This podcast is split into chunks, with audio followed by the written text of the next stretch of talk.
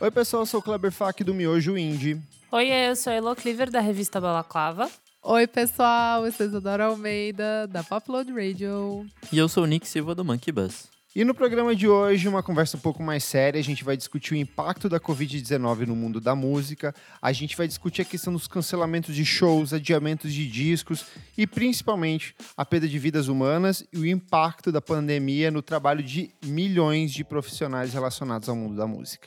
Mas antes, segue a gente nas nossas redes sociais, arroba podcast VFSM no Twitter e no Instagram. Vamos falar sobre música lá no Facebook e o nosso site www.vamosfalarsobremusica.com.br, onde você encontra todas as nossas diquinhas organizadas em posts, tem todas as publicações desde a primeira edição até hoje. Por favor, assine a gente na sua principal plataforma de streaming favorita.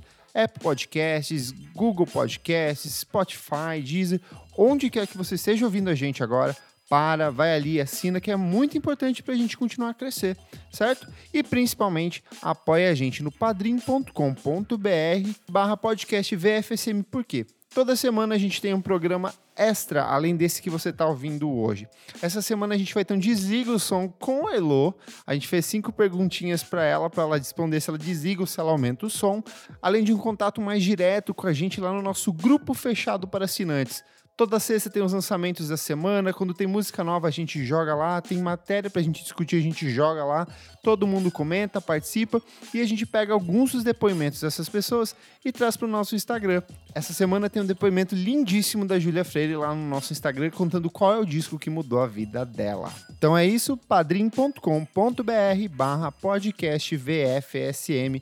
Ajude, apoie e faça com que o nosso podcast continue a crescer. 3 bilhões, 5 bilhões, 10 bilhões de reais. Esses são alguns dos valores levantados por diferentes entidades nacionais, como a ABREP, que é a Associação Brasileira de Promotores de Eventos, sobre o impacto da pandemia de Covid-19 na música, principalmente na produção brasileira. No mundo todo, algumas previsões apontam um prejuízo de mais de 30 bilhões envolvendo toda a indústria da música, só a indústria da música. E são 30 então, bilhões de tem... dólares dólares, o que são quase 10 zilhões de milhões de trilhões de reais no Brasil hoje com o dólar.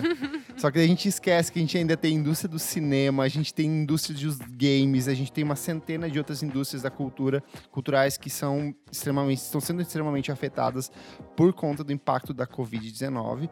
E é isso que a gente vai conversar hoje no programa. Acho que a gente pode começar mergulhando para a questão dos shows, né? Que talvez seja a primeira coisa Sim. que a gente sentiu. É, o primeiro sintoma foi esse, Sim. assim, de cancelamentos Cancelamento. mil. Antes mesmo de chegar no Brasil, né? Eu lembro que já tinham vários shows lá fora que estavam sendo cancelados. Para mim, foi o South by Southwest. Eu acho que foi o grande anúncio de que chegou nos Estados Unidos, então chegou, chegou. para todo mundo. Porque quando chegou lá, foi daí, tipo, não tem mais. Porque na Itália já tava caindo show, já tava na Espanha em algumas. Muita turnê de artista na Ásia cancelou... também estava sendo cancelada. Uhum, é, nessa época exato, na Europa tava é. pesado, assim, tava tipo. O, o, pico tava quase chegando lá, a Itália tava morrendo gente pra caramba. Então foi um período bem pesado e, e esse cancelamento foi, tipo, veio na hora certa, assim, pra gente. Sim. E a gente teve aqui Coachella, Lollapalooza Chicago, a edição Brasil ainda continua, mas Argentina e Chile cancelaram. Primavera Sound, Glastonbury, South by Southwest e Tomorrowland, uma dezena de outros festivais. Só que daí a gente esquece que a gente vive num Brasil, que é um país de, de extensão continental e que a gente tem um mercado próprio de música que é muito grande. Nós somos o país que mais consome a nossa música. A gente vive muito da música brasileira, então a gente tem diferentes eventos de música brasileira brasileiro o ano inteiro, em diferentes localidades. E segundo esse levantamento da BREP, a gente tem aproximadamente 300 mil eventos nacionais cancelados desde a explosão da pandemia no Brasil, do mundo inteiro. E isso vai desde, sei lá, do Women's Music Event até a festa de peão de Barretos. A gente está agora em período de festa junina, então a gente teria uma porrada de outros eventos culturais no Nordeste que, que é muito alimentado por conta da, da, das festas juninas todos cancelados.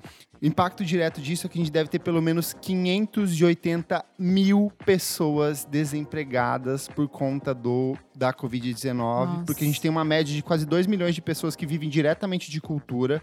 Isso que a gente está falando de números de pessoas que têm carteira assinada ou que têm algum contrato de trabalho. Só que a gente sabe que no Brasil, a informalidade no Brasil ela é muito maior do que os números reais que a gente tem. Então, assim, Imagina a quantidade de pessoas que vai desde, sei lá, o caixa, o segurança, o cara que faz a maquiagem, iluminação, técnico de som, todo mundo de um jeito ou de outro acabou afetado por conta disso. Só antes de prosseguir aqui, é, é 300 mil eventos mesmo? 300 mil eventos nacionais. Cara, pode. Amigo, imagina que a gente tem, sei lá, pelo menos uma festa de aniversário de município todo, todo ano, entendeu? É. Agora soma essas festas que envolve, sei lá, pelo menos um show grande de um artista sertanejo. Festa junina. Agora pega coisa, showzinho já... que a gente tem no breve, show e não sei aonde, show no Cinejoia. Vai somando o tamanho do Brasil, são 27 estados. Vai os Sescs. É, tá, é muito. Faz sentido, faz sentido. Sescs. Eu acho que 300 mil talvez, é tipo assim, é um número ainda de, tipo, talvez que eles tenham registrado para os próximos meses. Exato. Imagina a série de showzinho paralelo e outras coisas que não tem nem registro acontecendo. Isso é, É, muito real, grande. real, é real, gigante impacto. É, é, é a agenda de um ano para um país ao tamanho do Brasil. É muito maluco. Eu acho que pra mim o que mais ficou chocante foi o efeito dominó, assim, quando as coisas começaram. E ver país a país, né? Então, você vê, É. tipo, uma banda gringa que eu seguia, e daí eles iam fazer uma turnê, sei lá, Tops, né? Canadá, ia fazer uma turnê na Europa, caiu. Sim. E daí vai caindo, e daí vai caindo. Daí, sabe, você vê esse efeito dominó que vai rolando. É, e daí você tem um festival grande que você ia pra Europa por causa disso, que daí cancelou, daí você obviamente já não vai viajar, assim. Então, foi muito maluco acompanhar toda essa narrativa, assim, nas redes sociais, de todo mundo cancelando coisa. E o efeito dominó interno das bandas de tipo, bom, então se eu não vou viajar, aonde meu manager vai tirar dinheiro, né? Tipo, a pessoa que faz meu som, tipo, a pessoa Exato. que faz os meus looks, a pessoa que faz o meu make, e ver isso também na- no- nas coisas que a gente tem acesso, né? Tipo, as bandas do selo da Balaclava. Nossa, foi muito maluco, assim. Os nossos amigos que Impacta trabalham muita de coisa, hold. gente. É, muita coisa Esse que a gente ecossistema é uma coisa que a gente pensa muito pouco, na real. Sim. Tipo, a gente Muito como pouco. fã de É que pra gente, a gente muitas vezes só bate o olho no palco, vê os quatro integrantes da banda tocando e acha que se resume a isso. Só que às vezes tem banda que tem escritórios, sei lá, esses artistas grandes, tipo Ivete Sangalo, eles têm mais de 100 pessoas diretamente relacionadas a eles, sabe? Nossa. É tipo super. muito grande, muito grande mesmo. E aí, como que a gente vai como que essas pessoas vão continuar pagando esses cachês, esses artistas, tipo, é Nossa, complicado. total. É, então a gente esquece que o rolê chama indústria da música e exatamente por isso é um monte de engrenagem, uma dependente da outra. Sim. Quando Sim. uma cai, tipo, fudeu tudo, assim. Com a Brunx me deu uma noção muito grande, assim, de pessoas que viajavam com a gente pra, pra fazer mesa de som ou pra Uhum. ajudar com hold. E daí tem até um amigo nosso, Crisley, que ele faz hold de muita gente. Era isso, assim. Sábado ele ia pra Bauru com a gente, daí domingo ele tava em BH, e daí segunda-feira ele tava no Rio de Janeiro. Tipo, as pessoas dão seus pulos, assim, sabe, pra pagar Sim. suas contas. E eu imagino que essa galera que depende muito desse movimento todo tá passando por muita dificuldade. É muito maluco mesmo. Sim. E aí tem uma questão de que, por exemplo, a gente está sendo muito positivas. A gente demorou, acho que, para gravar esse programa, porque, primeiro, a gente não tinha dados reais consolidados antes, agora tem uma porrada de pesquisa rolando. A Sim São Paulo fez uma pesquisa bem interessante que a gente vai colocar o link nesse post para você dar uma olhada. É, mas eu acho que agora a gente está num ponto bem crucial nesse momento de pandemia, que é o Brasil tentando uma reabertura. Nunca rolou isolamento social, mas agora o Brasil quer reabrir. Exato. E aí, como que vai funcionar essas coisas? Porque é, existem até pesquisas que falam que às vezes ah, que, o, que o isolamento social deveria se estender de maneira controlada até 2022. Tem gente que fala primeiro semestre de 2021 e já tem gente querendo abrir. Como que vocês acham que vai ser isso daqui para frente? Vocês conseguem, por exemplo, imaginar o Lollapalooza no final do ano acontecendo?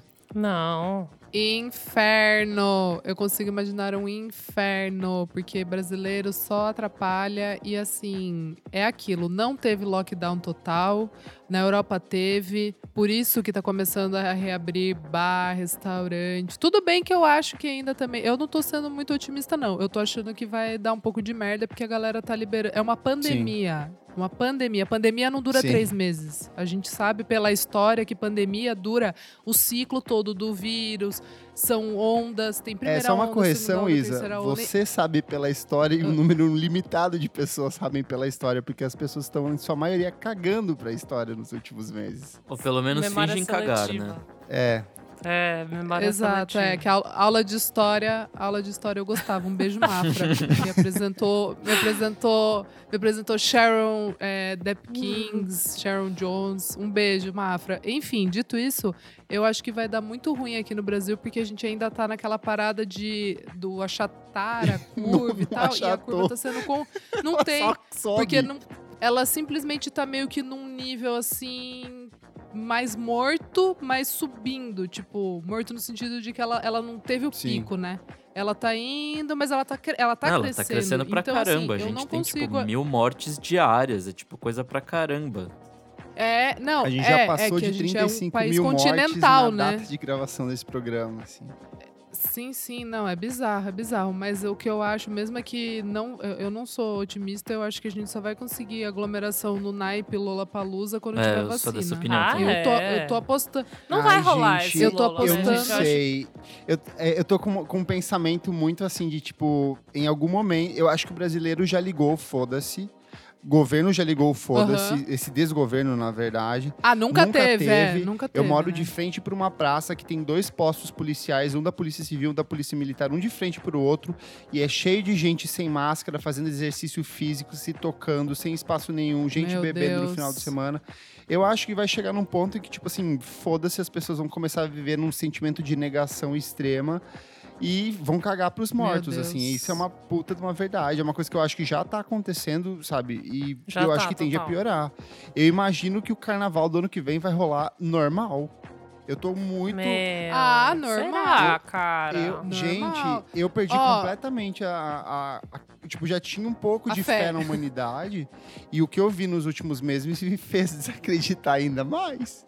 Eu Meu, acho que é bem grave isso. Eu acho que as, uma, uma coisa é, são essas ações individuais, né? A pessoa sair para um bar e tal. Mas, por exemplo, eu acho que o Lula Palusa, que é uma instituição. Exato. Eu acho que eles não vão Exato, fazer. Não eu pode. acho que tem uma questão assim: que esses shows, até os shows menores, eles remarcaram para você não ter um cancelamento e você não ter uma volta de dinheiro, né? Então Exato. você, em vez de você cancelar, dinheiro. Você remarca. Daí, se não der, você remarca. Daí você vai remarcando, menina, até, sabe? Tipo, porque o que você não quer Exato. é perder essa venda de ingresso que já rolou. E realmente, Sim. né, para todo o ecossistema deles ia ser mais uma. Já é uma quebra, ia ser mais uma quebra, tem que devolver é. essa grana.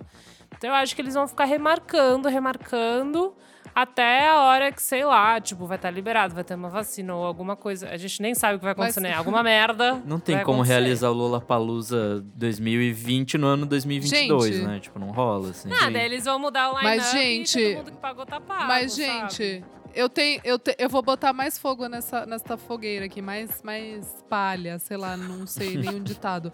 Vocês estão falando do Lola em dezembro, beleza. Só que assim, depois de dezembro, passam-se três meses e tem o Lola 2021. Então, eu tô achando que não, não vai, vai, ter. Eu tô achando que não vai ter. Eu Vocês estão entendendo isso? Vão... Pra mim não é mais sobre o Lola 20, é sobre o 21. 20 para mim não vai mais ter nada. Para mim acabou. Tipo, já Mas pode fazer o peru, pagou, sabe? Faz o quê, né? Vai ganhar ingresso pro 21. O 21. é que meio que não tem condição de fazer, não tem condição nenhuma, assim, tipo, 80 mil condição. pessoas no mesmo lugar. Se é, eles fizerem, é eles vão tomar assim. processo. Eles demoram, eles demoram um ano. Eles demoram um ano para fazer tudo, gente. A produção demora um ano para fazer, botar um evento daquele de pé. Como é que eles vão fazer em três meses? Porque eu não vejo a gente voltando para escritório e, enfim, até, sei lá, outubro. gente, tá eu vou ficar em casa até janeiro. Che... Recebi o aviso na empresa que a gente não volta pra empresa antes então, de janeiro, sabe? É, não, é maluco pensar que o ano Você tá numa empresa privilegiada. O, o grande... Tem sim, muita sim. gente que já tá voltando para é, escritório. Sim. Não digo nem quem tem que trabalhar gente, fora, assim. É rezar pela vacina. É rezar pela vacina de Oxford. Gente, não va gente vacina. Vocês já viram os gráficos que mostram o tempo de preparação de uma vacina? É, é coisa de anos. O anos. ciclo final finaliza em 10 anos. tipo, é, é, absurdo. Eu acho que do ebola, Isso que foi rápido pra caramba, durou 4 anos. 4 anos. E, tipo, é muito louco. E aí, o João tá Dória tá não postou que tinha uma sendo desenvolvida no Butantan? Do Butantan, sim. Mas é papo político Mas é, amiga. Dele. Vai... É, a, a, do, a do Dória... Não, é sério. A do Dória é pra até junho de 21. A de Oxford pare. eles estão começando a testar agora e até setembro eles acham que, que vão, vão ter. Mas assim. Bom, a gente pediu para Let's Píndola, que é uma produtora cultural e manager da MC Tá e também do Jalu, para contar um pouquinho ao ponto de vista dela sobre tudo que está acontecendo e um pouco da experiência dela dentro dessa pandemia. Bom, para a gente que tem um trabalho que vem que grande parte da nossa renda vem do ao vivo, vem do, do show, é, tudo ficou parado, né? Tudo tá parado. Acho que o artista e, e quando eu falo artista, eu acho que são poucos artistas e, e que estão numa situação onde ainda estão conseguindo trabalhar, né?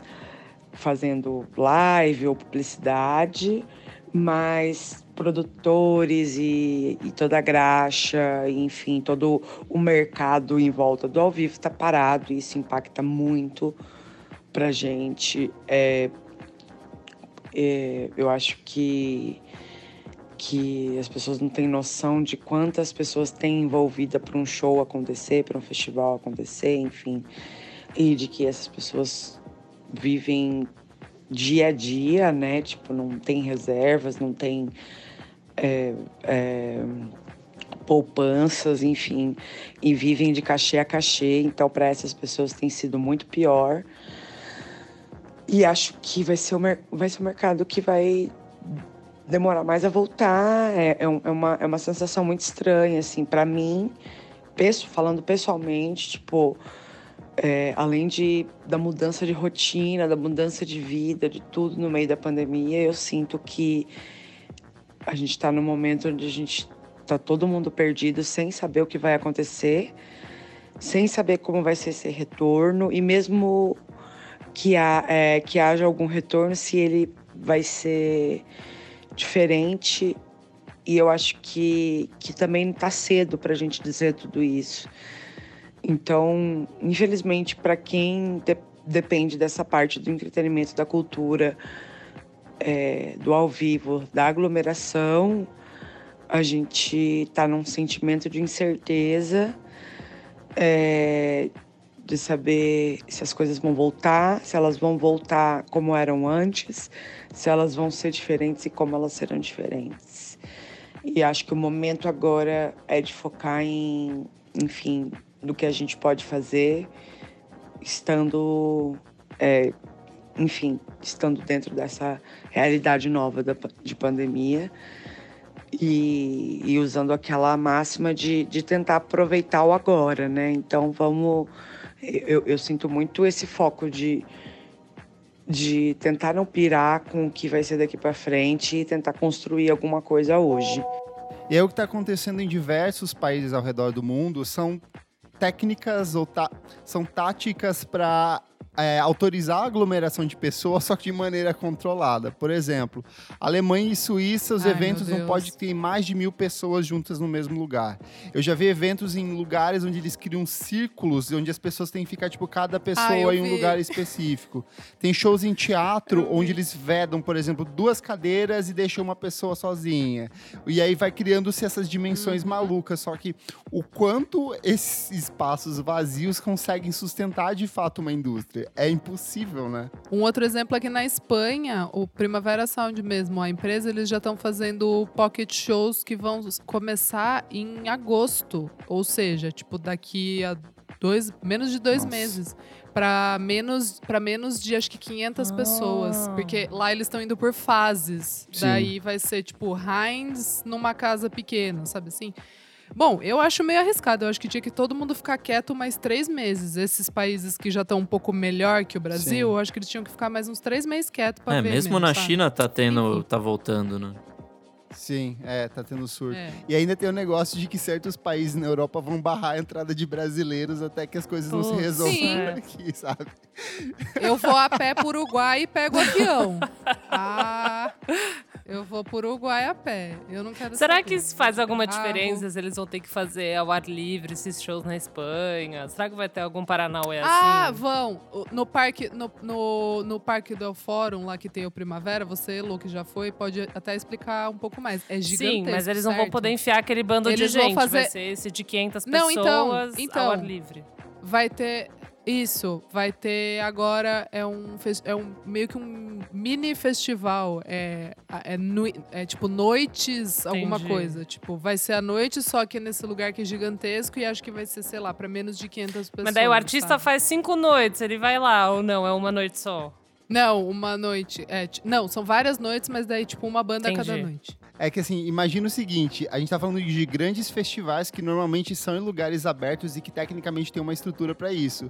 Como vai ficar, por exemplo, um Cine Joia da vida, que é aquele apertinho aqui, todos esses lugares pequenos Nossa. aqui de São Paulo? Não, pra 20 pessoas. Pra 20 circulação pessoas. de ar zero, né, nesses lugares, assim. Tipo, você já não Imagina respira. que antes tinha cigarro, gente fumando dentro desses lugares, é, cara. É, já era bizarro, cara. Não, Meu, tem que é pensar isso. também que esses eventos meio que não vão se pagar, né? Se tem 30, só Sim. pode entrar 30% É. das pessoas.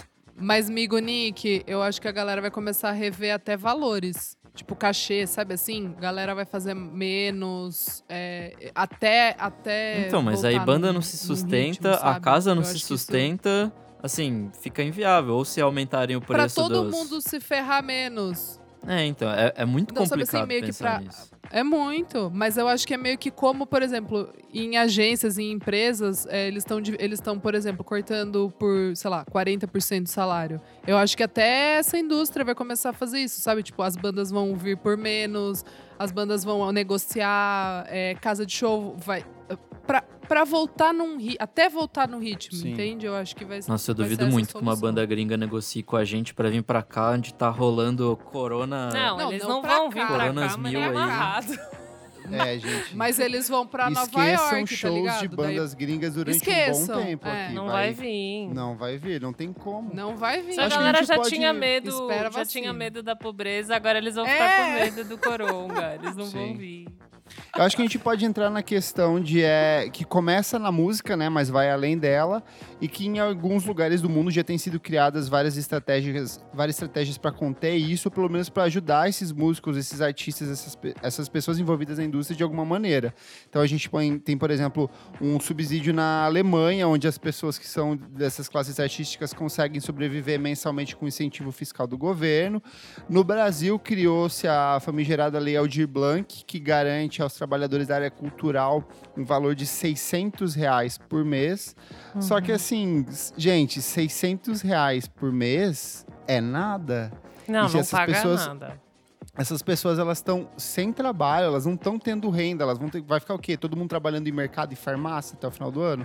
Não tem espaço para isso. A Alemanha foi uma das primeiras, né? Eu lembro quando foi. começou, eles, elas foram, eles foram um dos primeiros, assim, a disponibilizar. E no Brasil, a auxílio. gente tem ainda uma questão mais agravante que desde o início do governo do Bolsonaro, a gente está tendo um desmonte da cultura brasileira, com várias instituições sendo fechadas, o repasse de verba sendo cada vez mais controlado, e a gente está falando de um mercado que tem um PIB anual de 2,7%. Então, assim, o mercado de cultura brasileira, ele movimenta muito dinheiro, ele é muito lucrativo para várias instâncias da sociedade, só que o governo, todo, todo governo mega conservador, a primeira coisa que ele faz é justamente cortar da cultura, porque ele acha que não é importante, ou porque vai atrapalhar os planos deles. Ou que é coisa de esquerdista. É coisa de esquerdista, comunista, abortista ou outros istas Meu por aí, Deus, né? meu Deus. E aí não, você situação... pensar que o, o fundo da audiovisual já era uma coisa que, antes de tudo isso, né, já estava sendo super cortada. E o audiovisual é um dos. É um, um dos businesses, assim, que durante a crise foi um dos únicos que não perdeu dinheiro. Foi um dos únicos que não, não piorou, né? Porque, então, assim, é, porque o pessoal continuou, Eu né, acho que é puro, é pura ignorância, é puro hate mesmo, assim. E agora, enfim, né? O audiovisual é um desses que não existe também, é que nem show. Não existe é. sem, sem presença, né? É, cinema é impossível, é a mesma coisa de show, assim, tipo, não tem como ir pra uma sala de cinema, ou mesmo, sei lá, gravar um filme agora, tipo, é inviável, sabe? Muito mais que um é, disco que você ainda pode gravar em casa, um filme é impossível. As Sim. pessoas esquecem um pouco nós consomem, né? Tipo, eu tava até pensando nisso, assim, o, o time, meu namorado, ele trabalha com produção de merch e a venda online cresceu muito nesse... Sim nessa, nessa, nessa quarentena, né, e tal. E eu acho isso legal, porque as pessoas estão pedindo online. Mas elas não têm noção também que quando você pede online, alguém tem que produzir isso pra você, tem que ir no correio e tem que mandar costurar, lucro, né? O lucro dessas grandes empresas, tipo Americanas e Mercado Livre, está sendo superior ah. à época de Black Friday. E eles estão fazendo é. isso sem investimento Meu nenhum Deus. de mídia. Tipo assim, eles estão lucrando muito além do que eles lucrariam sem investimento nenhum. Então, assim, tipo, é muita grana entrando para isso. Né? É muita grana, cara. E é tudo bem, assim. As pessoas têm que ficar em casa, né? Mas eu acho que a noção que as pessoas têm do, por trás de tudo isso, até nem. Que nem você vê uma série no Netflix, tem série saindo e tal, e alguma hora vai parar de sair série a galera, tipo, não vai entender, né? Porque, gente, não dá pra produzir. Total. Tipo, você tá em casa, mas assim, né? não dá, não, não fecha a conta. Quem mandou também uma mensagem aqui pra gente foi o Fernando Dota, nosso amigo, que é do selo Balaclava Records e também que já participou do... também aqui do programa Exato. algumas vezes amigão nosso aqui, e também é sócio do Breve, que é uma casa de show em São Paulo, que sempre tá tendo shows independentes, bandas nacionais internacionais. Então ele falou um pouco aqui pra gente do, de como que tá sendo o impacto do Covid na vida dele, que é produtor de música. Oi, pessoal, tudo bem? Aqui é o Dota da Balaclava Records. Falar um pouco sobre como essa pandemia afetou nossos trabalhos aí, né? A gente é, a gente opera como um selo, produtora cultural. A gente tem também o Breve e a revista Balaclava, né? O Breve é uma nossa casa de shows independente na, na Pompeia, que teve que ser que parar as atividades, né? Em, no dia 13 de março foi o último show, que foi quando foi decretado ali, né, que teria pandemia e, e que tinha que, que iam fechar os comércios, tudo mais. Então, a gente estava no meio de um projeto é, da Natura musical. O projeto chama O Corre, de capacitação de bandas novas. E a gente vai retomar o projeto assim que puder, lá no breve, assim que as coisas voltarem ao normal e as casas de show voltarem a abrir aos pouquinhos. É, quanto ao selo, né? A gente tem reprogramado alguns dos lançamentos que a gente tem. A maioria que a gente tinha já programado, a gente manteve. É, coisas que não dependiam necessariamente de um show de lançamento ou que já estavam pré-programadas antes da pandemia vir mais forte. Então, alguns discos a gente já lançou nesse meio tempo, né? O ABC Love, Aie, é, tem o EP do Valfredo Em Busca da Simbiose. A gente tem lançado singles do Vela também, projeto do Felipe Veloso. Então, assim, algumas coisas a gente tem até instigado mais os artistas a produzirem material quando possível, né, para para a gente soltar coisas exclusivas agora durante a pandemia. É, a gente tem participado também das ações do Bandcamp, então a gente subiu nosso catálogo completo no Bandcamp. Quem quiser dar uma olhada lá é balaclavarecords.bandcamp.com. Então tem todo o nosso histórico ali de lançamentos. E como produtora, a gente realmente tipo foi o mais afetado, foi o lado mais afetado por a gente tinha uma série de shows nacionais e internacionais programados, né, em casas de show pelo Brasil, SESC, festivais, e que infelizmente teve que to todos tiveram ou ficar em pausa por um tempo indeterminado. É, a maioria foi reagendada com uma data possível, né? A gente tem algumas datas anunciadas, como o Black Mid, final de novembro, é, o Black Pumas em janeiro, é, o Quero Quero Bonito, que é da Inglaterra, né? Uma, é um show que já estava esgotado e que era para ter acontecido em maio, e a gente está agora programando a data. Nunca são fáceis essas remarcações, porque essas três turnês, por exemplo, elas dependem de ser coordenadas com outros países, né? Para fazer, para conta fechar para a banda, para todo mundo envolvido. Então, a gente depende de festivais de outros países que também estão reagendando suas datas e se adequando às novas realidades. A gente não sabe como que vai ser. Aqui a situação no Brasil está realmente séria e muito crítica, então pode ser que aqui seja um país que é, seja muito afetado e só fique para depois, assim, é, a gente libere aqui as casas e os shows depois de outros países, então isso também vai ser uma coisa complicada. Nossa principal fonte de renda, né, da Balaclava são os shows, é o ao vivo, então a gente realmente está no momento é, reavaliando muita coisa, entendendo qual a frequência de shows que a gente vai poder voltar a fazer quando as coisas começarem a ficar normal.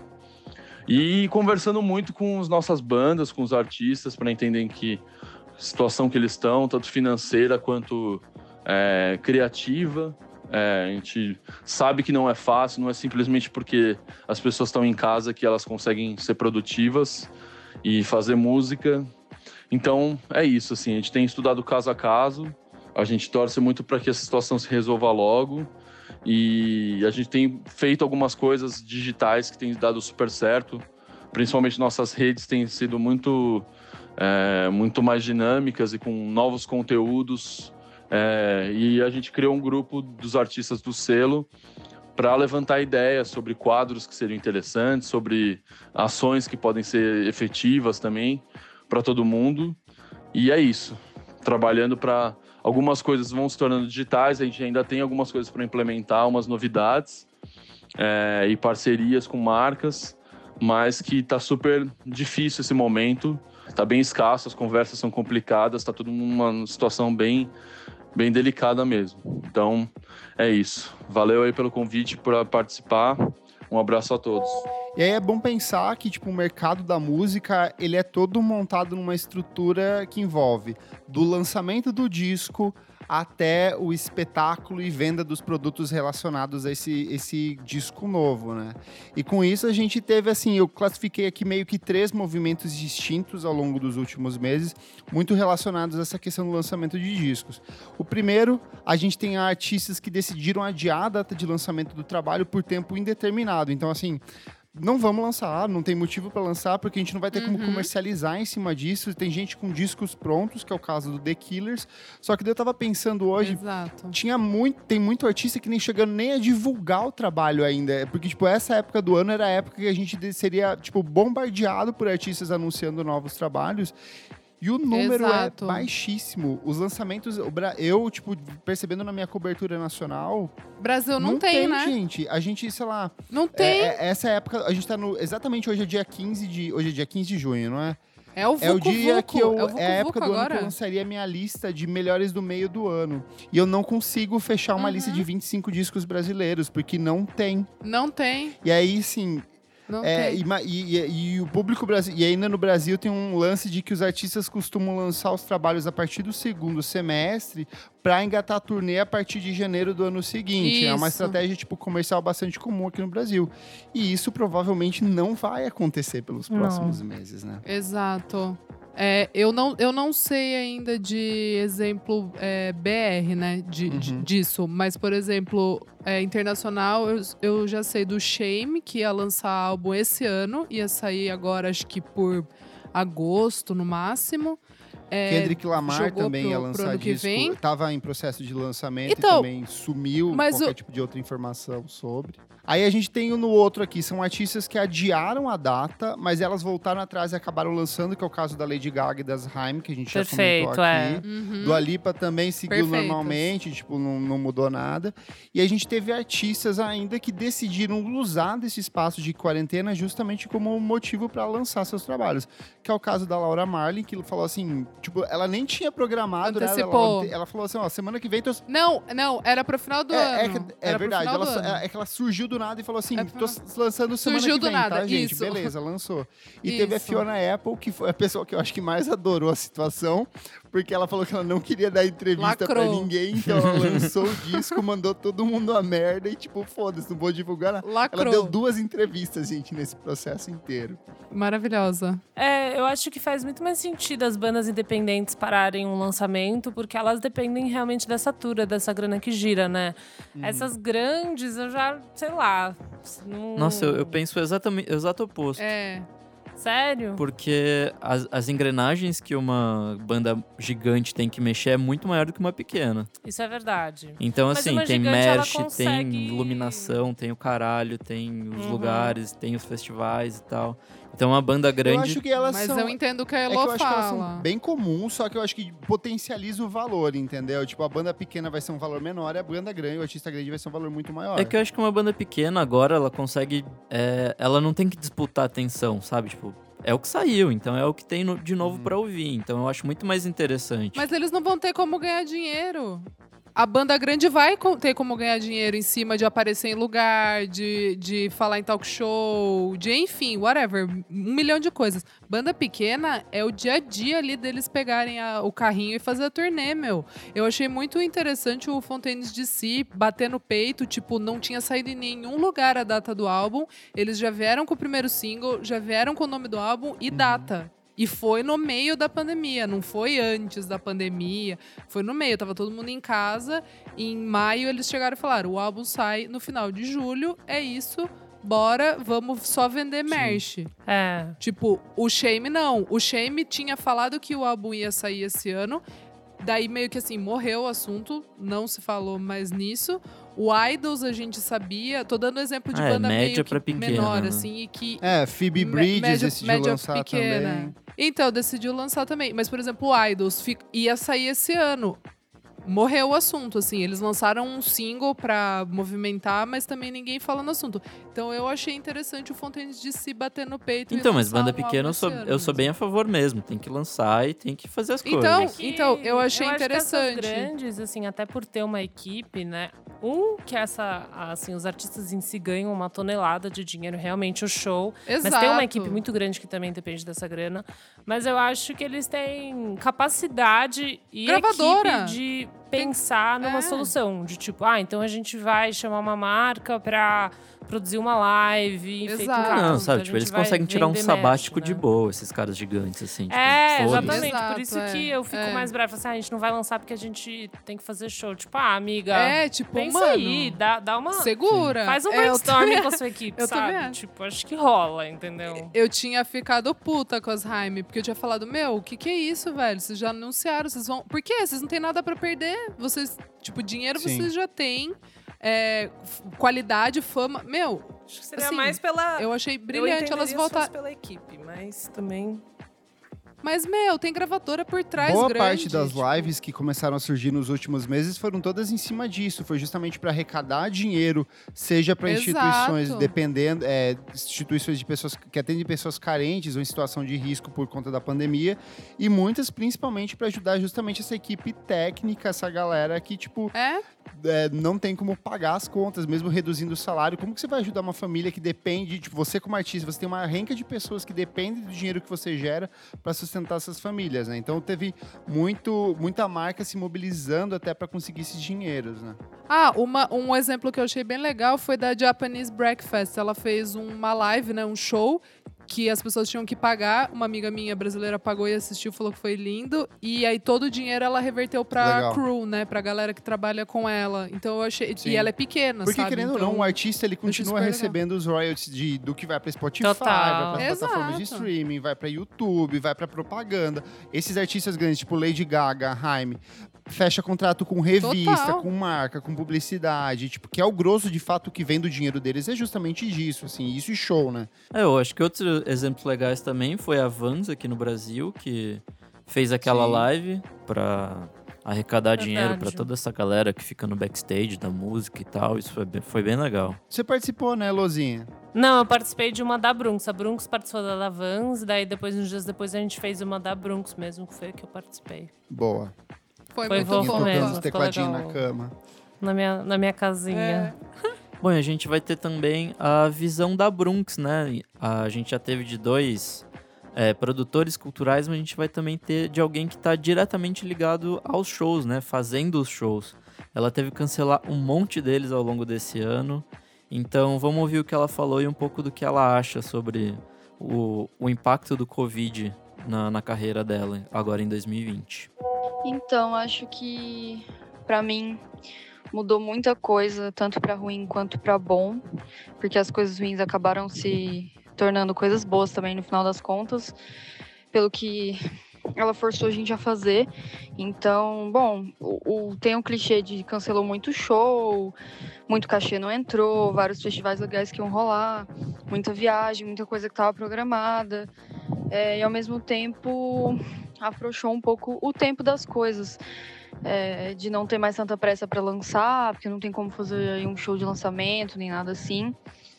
É, também fez com que as pessoas ficassem um pouco mais abertas a ajudar, então é, fez com que a gente pensasse em outras estratégias, né? Um merch novo, é, as lives, está tendo muita live massa, está acontecendo muita coisa que ajuda de certa forma na internet e e também deu um tempo para pensar, né? Como ninguém mais está na correria de antes, de acordar super cedo, ir para o trabalho, ainda ter banda e tudo, faz com que eu tenha um tempo para é, ajeitar as minhas coisas melhor, compor de uma forma melhor.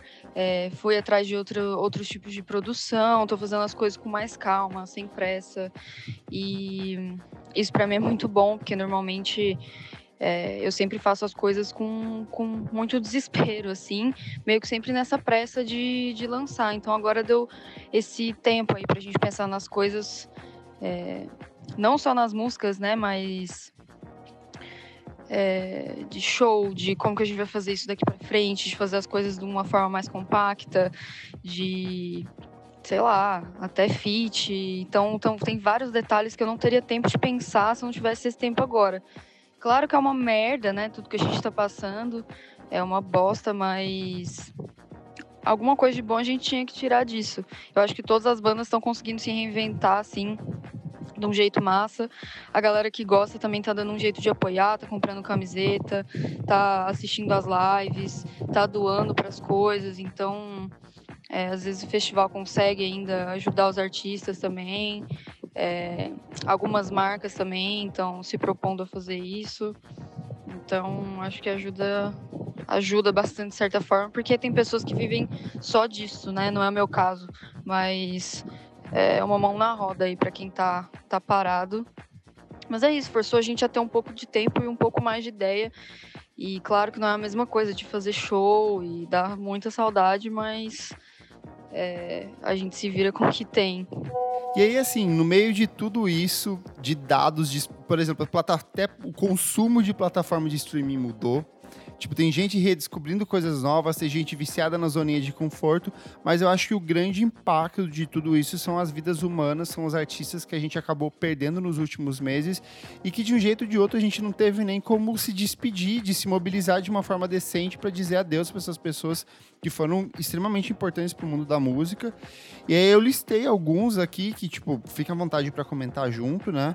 Mas é o Martinho Lutero Galáctica, maestro brasileiro, a Naomi Munakata, que também é maestrina brasileira, o Manu Dibango, que é um saxofonista e compositor camaronês, que, tipo, sampleadíssimo no mundo inteiro. Super. O Alan Merrill, que é o cantor e compositor norte-americano.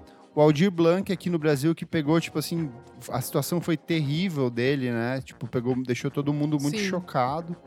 O John Prine, que é um que todo mundo ficou acompanhando. Bizarro. tipo, ele tinha melhorado Bizarro. aquela melhoradinha antes da morte e aí se despediu. É, foi bem triste essa história. Foi bem triste, né? Foi muito triste. O Ciro Pessoa, que é um dos cofundadores do Titãs, que ele tava com câncer e aí ele pegou, ele contraiu o coronavírus, porque, tipo, esse é um, do, um dos problemas, que são as pessoas que já estão com algum tipo de doença, tipo, principalmente diabetes, câncer, ou que estão com a imunidade muito baixa, que acabam Sim. afetadas.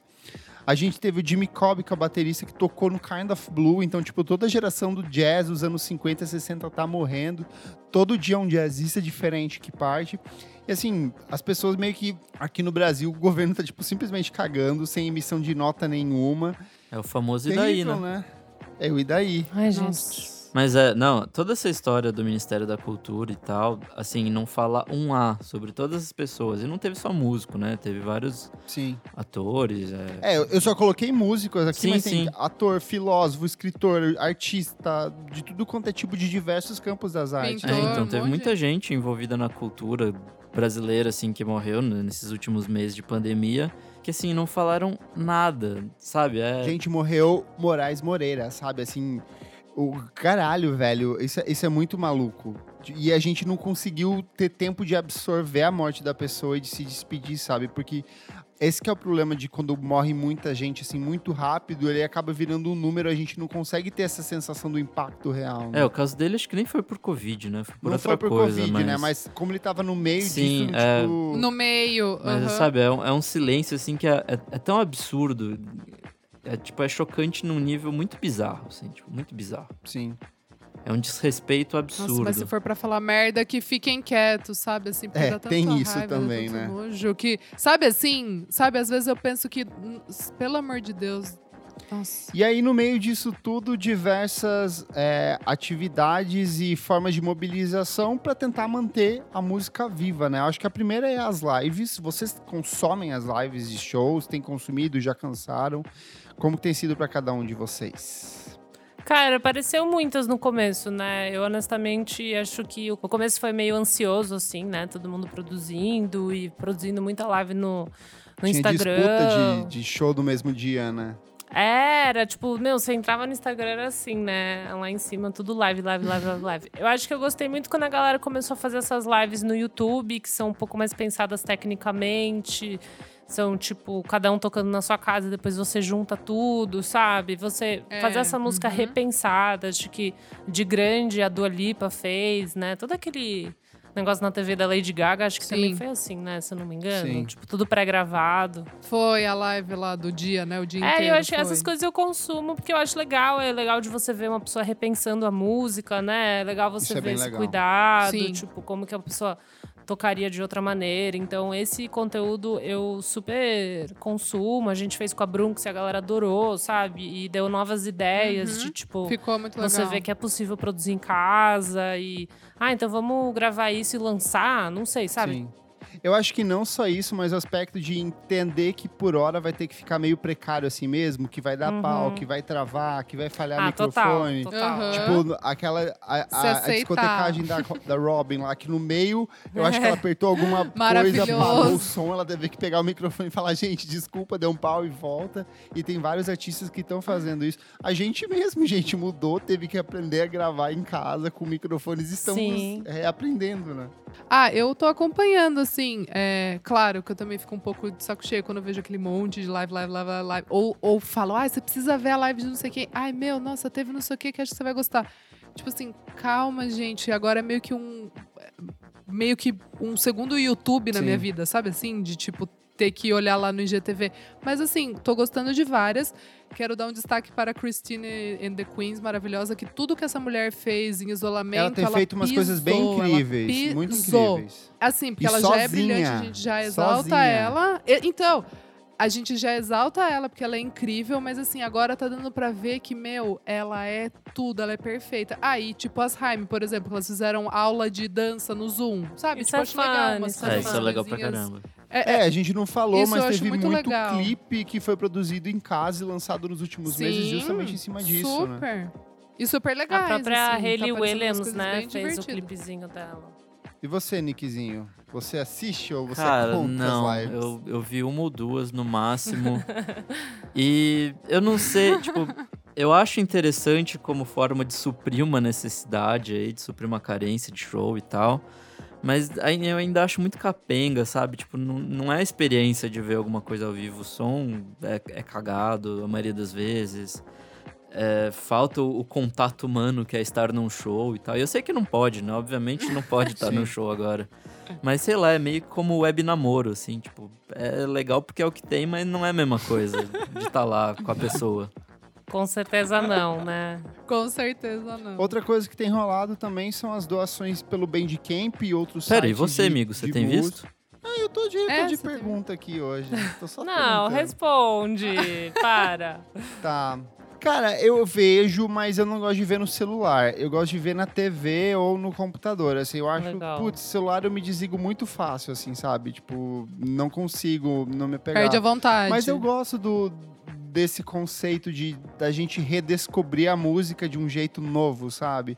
E entender que vai ser tosco e entender que por hora é o que a gente tem Gostei muito, por exemplo, da live da Ivete Sangalo, quando ela fez, que foi tipo assim. O filho dela verdade. varrendo a sala.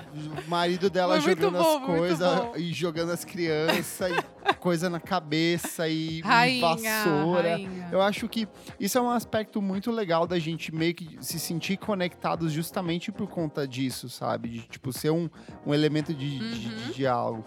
Mas uma coisa que eu acho muito legal é que, tipo, acabou aquele fear of missing out, sabe? O FOMO. É Tipo, a verdade. gente não vê mais aquela angústia de, tipo, estou perdendo. Nossa, meu Deus. Ah, sei lá, a Isa vai muito mais a shows do que eu.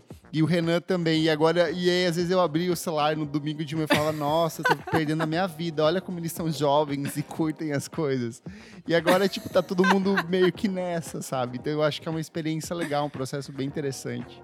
Isso é verdade. Outra iniciativa que são as questões de doações do Bandcamp e outros agregadores de música. Então, assim, uma vez por, sei lá, meia semana, eles criam uma data específica onde todo mundo vai lá e faz as suas doações. Rolou agora pela questão do Black Lives Matter, mas rolou também antes para ajudar justamente músicos. E teve vários artistas, tipo o Big Thief, que lançou um EP, se eu não me engano, digital, que toda a venda dele Uhum. seria é, unicamente dedicada às equipes técnicas, né? Vocês compraram alguma coisa nesse processo? Eu comprei merch. É, coisinhas, eu também. Comprei disquinhos Comprei mesmo. merchzinho. Eu acho que eu acabei comprando bastante disco que vai chegar daqui, tipo assim, seis meses, sabe? Um dia eu vou É. chegar em casa e vai ter algum disco Ah, aqui. tudo bem. Eu achei que as bandas brasileiras não produziram tanto merch. Talvez isso vai começar Eu a rolar também, eu agora, também. mas eu tava bem pre- mais preparada, Eu assim, achei- pra fazer umas compras de camiseta, tipo, e eu não vi tanto isso acontecer. O único sabe? que fez fazer bonitinho assim foi Terno Rei. que É, eu eles ia falar isso. Já, Ah, é. já, cara, eles são muito espertos. E a Brunx tá fez a pré-venda, né, de, de camiseta. Foi É. só isso que eu vi. Mas acho que também você tem que ter um Ah, é, tamanho e organização suficiente pra pensar nisso, né? Total. Porque nem todo mundo, tipo, Sim. artista muito, muito pequeno, não, não tem nem grana pra fazer as É, camisetas, produzir é. as camisetas, sabe? Tipo, Total. É, e às vezes não necessariamente o cara vive da música. Às vezes a música é, É. uma parte, o cara já tem algum outro. Que é, é a situação da maioria dos músicos brasileiros Uhum. é essa. Eles trabalham com outras coisas e a música é um projeto paralelo, né? Isso que eu ia falar, tipo, você ter Total. cabeça pra se mobilizar em relação a isso nesse momento, né? Acho que não é toda banda que. Assim, essa ideia de quarentena criativa, né? Que você vai usar esse tempo pra Sim. ficar repensando e repensando quando Ah, você tem é, um não. emprego, quando é você chato, tem hein? suas noias, as suas ansiedades, né? Então, realmente, tipo, é difícil. Nossa, Sim. isso é muito chato. Quarentena criativa. É muito chato. Muito chato. Cara, eu posso falar do. Eu encontrei algumas. Umas in- iniciativas legais para quem quiser ajudar esse pessoal de show, hold, produtor, enfim, todas as pessoas que dependem de eventos e, e coisas ao vivo, assim, tem algumas legais que a gente achou. A primeira é a mais conhecida, assim, acho que chama Backstage Invisível. Tá lá no Instagram também, é só escrever Backstage Invisível. é, a gente É vai colocar de todos os linkzinhos no. Sim, tá Na tudo, pauta ali todos do os links para programa. vocês encontrarem. Enfim, um grupo de apoio para esses profissionais que estão sem renda durante a pandemia. Tem também SOS Graxa, só procurar no Instagram também. Uma outra que, que ajuda mais na questão de cesta básica e alimentos. Uma outra que eu achei foi Salve a Graxa, uma organização essa de BH, que também é uma campanha solidária para a equipe técnica da, de BH. E por aí vai, né, gente? Provavelmente tem muitas outras de mais cidades, então acho que vale a pena dar uma procurada e ajudar com o valor que você pode. Gente, no caso é assim, comprar alimento, sabe? É uma coisa super básica, porque realmente, tipo. É, se, e se vocês estão que renda. estão ouvindo conhecerem outras, é, comenta com a gente no Twitter ou no Instagram que a gente vai divulgar toda Marca essa a gente semana. no- faz o seguinte, marca a gente no Instagram, no Stories, porque daí eu agrupo tudo nos destaques e deixo nos destaques, igual a gente Massa. fez com os podcasts de pessoas negras, Boa. que os Boa. próprios com- as pessoas foram comentando depois. Massa. Gente, eu acho que perfeito. pra encerrar aqui, Qual que é o futuro da música pós-Covid, tanto em termos de consumo de música, produção de shows? O que, que vocês veem? O que, que vocês torcem? O que, que vocês acham que pode acontecer daqui para frente? Cara, eu não eu não sei, para mim eu meio vamos pagar para ver, assim, sabe? Porque a gente tava até vivendo uma realidade que se baseava muito em eventos, as pessoas ganhavam muito dinheiro em cima disso, né? E você vê que foi um efeito dominó, que a gente falou pesado, onde as pessoas zeraram a sua renda, sabe? Por causa disso. Então, Sim. É, é que eu não sei, porque se a gente tivesse um governo responsável, eles iam ver isso e falar: meu, a gente precisa achar uma solução, né? A gente precisa encontrar alguma solução para para conseguir garantir, ah. para conseguir fazer uma renda básica, para conseguir taxar grandes fortunas para reverter, sei lá, né? Se a gente tivesse um governo responsável, acho que traria essa solução. No caso, a gente não tem, né? Então, uhum. eu não uhum. consigo ver o que, que acontece que pode melhorar, se não essas iniciativas de pessoas mesmo se propondo a fazer cesta básica, se propondo a receber Sim. doação, ajudar dessa forma super que é apagar um fogo, né? Não é você realmente entender o negócio a longo prazo. Então acho que vai passar, vai demorar, vai passar e me parece é, que tudo um meio que vai voltar né? ao tipo... normal. É muito paliativo, entendeu? É muito e eu acho que é meio insano, né? Porque nada impede também de ter uma outra pandemia daqui não sei quantos anos, entendeu? Tipo, sei Sim. lá, né? Assim, não sei o que, que, vai acontecer, assim. Então, é, deveria achar algum sistema um pouco mais sustentável, mas sei lá, para mim é capitalismo, né? Tipo, Sim. sistema sustentável é o caralho. É, é. Ah, sim, pensando, eu acho que só vai realmente é, grandes aglomerações naipe Lollapalooza se tiver vacina. Para mim é tipo isso, até porque o, os artistas não vão vir para cá e a gente não faz show de artista brasileiro no naipe de Lollapalooza. Então é isso, assim. Eu acho que só com a vacina.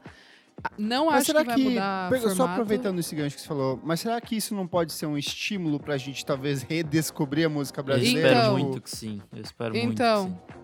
Então, isso que eu ia falar, isso que eu ia falar. Isso pode ser uma coisa interessante, por exemplo, para circuito SESC, talvez ter uma iniciativa de fazer algumas coisas um pouco é, mais elaboradas, não sei se até fora dos complexos, em lugares abertos, enfim meio que eu pensei numas, numas coisas assim na minha cabeça. É, showzinho pequeno também, talvez o pessoal se interessar um pouco mais.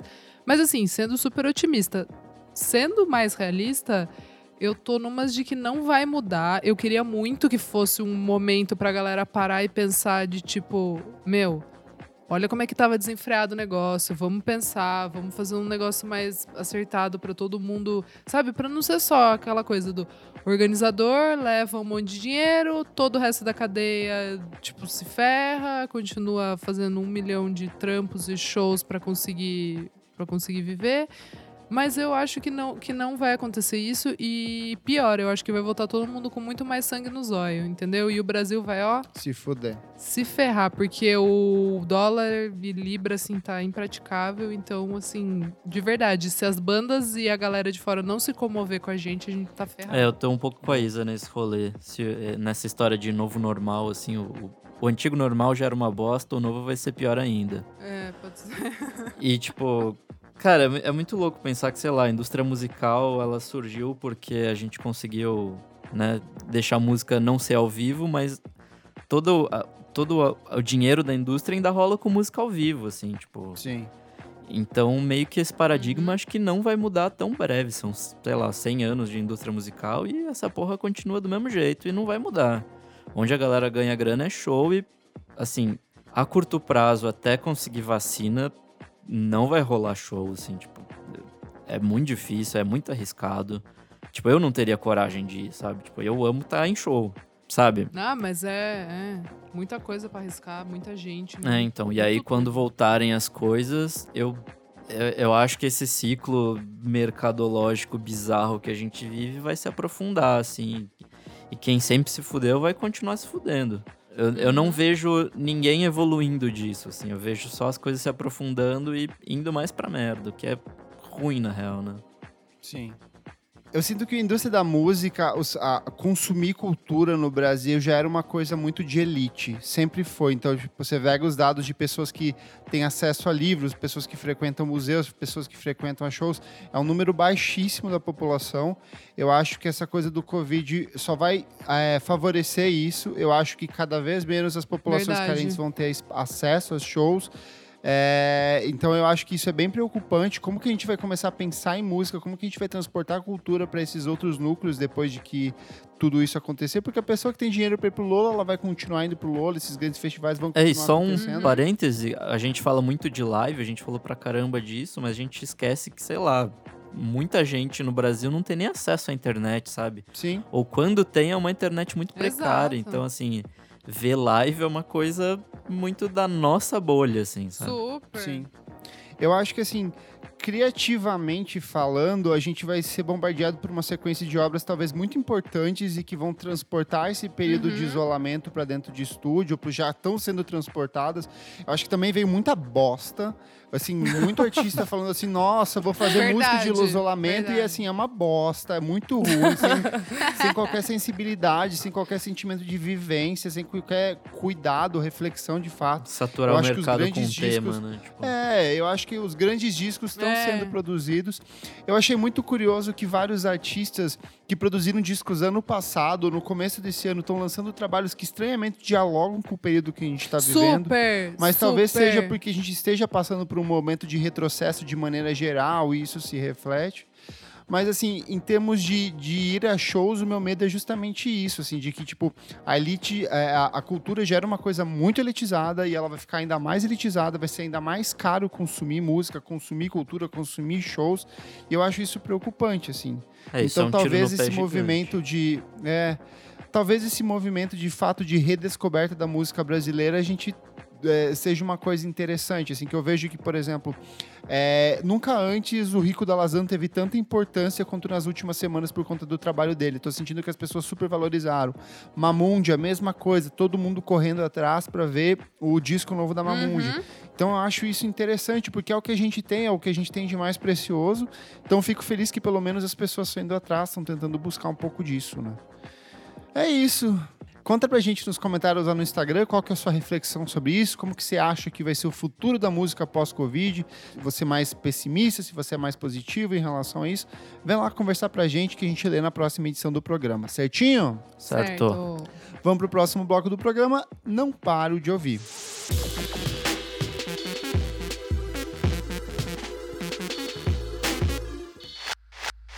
Bora, segundo bloco desse programa, não paro de ouvir. Dorinha, o que, que é esse bloco? Nesse bloquinho a gente vai trazer as coisinhas que a gente tá o quê? Noiado, fissurado ali, curtindo nessa quarentena, torando no Spotifyzinho, no Deezer, nos aplicativos de música, né, Elo? Lacraste. Gente, posso começar? Porque... Começa! Eu ia até falar, porque eu acho que a gente vai repetir algumas coisas. Eu não paro de ouvir quem mais? Jupe do Bairro. Ah, eu já sabia. Nem coloquei perfeita. na minha porque eu já sabia que vocês é iam perfeita. falar. Eu gostei é também. É tudo esse EP, não é? Eu Gente, é gostei. é tudo nessa vida. É tudo nessa vida. Bom, a Jupe lançou esse EP de sete músicas. Ela já tinha lançado o single All You Need Is Love com o Rico e com a Linda Quebrada também, né? Que já a própria faixa título ela tinha lançado ano passado numa versão um pouco mais é extensa também. É verdade, ela tinha lançado mesmo. Foi um trabalho que ela, ela conseguiu fazer por financiamento coletivo, né, Foi. né? Se eu não me engano. Ah, que legal, não sabia. Sim, e é muito bom, cara. Eu achei eu bem, bem bom. Bem, bem impressionada, assim, bem feliz. Tem umas, um, umas faixas, tipo. Nossa, não, primeiro que Daisy... tem a faixa, pelo amor de Deus, com a é Daisy Com a Daisy não dá. Com a Daisy não dá. É perfeita, tipo, meio. Tem uma guitarrada que eu amei, Rockão. que tem guitarrada, rockão. Rock pras gays. tem Luta por Mim, que eu amei, que tem umas coisas meio anos 80, que eu achei Sim. muito maluco, né? Os ela é timbres. muito versátil, ela vai de um canto ao outro assim e não fica estranho, Sim. sabe? Parece não. que tá tudo tipo muito amarradinho. Tá tudo muito amarrado nos timbres, tem batida de funk em quase todas, né? Então acho Produção que da isso... Bad Sista, amore. É verdade. Não. Produção perfeita. A capa, a capa chichiquérrima, adorei. A capa chiquérrima, todas as fotos de divulgação que ela. Que ela uhum. É, exato. Todo, todo o portfólio ali tá bonito. E, gente, eu gostei muito dessa do que o Kleber falou, né? Que ela ela anda por esses gêneros de maneira muito natural, assim, sabe? As músicas são muito poderosas, as letras são super fortes e tal mas ela consegue caminhar por diferentes gêneros, timbres e tipo meio que moods, né, que ela traz, mas tudo dentro dessa mesma dessa mesma narrativa assim. Então eu achei isso muito legal. Todas as músicas gostosas de ouvir e legais, algumas mais dançantes, outras mais mais moodzinho assim, né? Então, e o rap em em Luta por Mim, tipo, muito foda, super atual também, né? Então eu fiquei bem impressionada, assim, como o trabalho é super atual e eu li que ela tá escrevendo esse álbum, esse EP, tipo, fazem anos já, né? Tipo, Sim. um trabalho Acho que, desde, acho que 2000, 2007, né? Tipo, uma coisa assim. Então, é um é trabalho é realmente tempo. Nossa. muito antigo. Só que ele é mega atual, então é muito maluco, assim, mesmo. Muito. E é bizarro que, tipo, a artista teve que conseguir o um financiamento coletivo para patrocinar, para produzir isso, sabe? Tipo, uhum. podia uma marca ter investido ali, sabe? Botado um dinheirinho gostoso? Seria tão mais fácil. Tipo.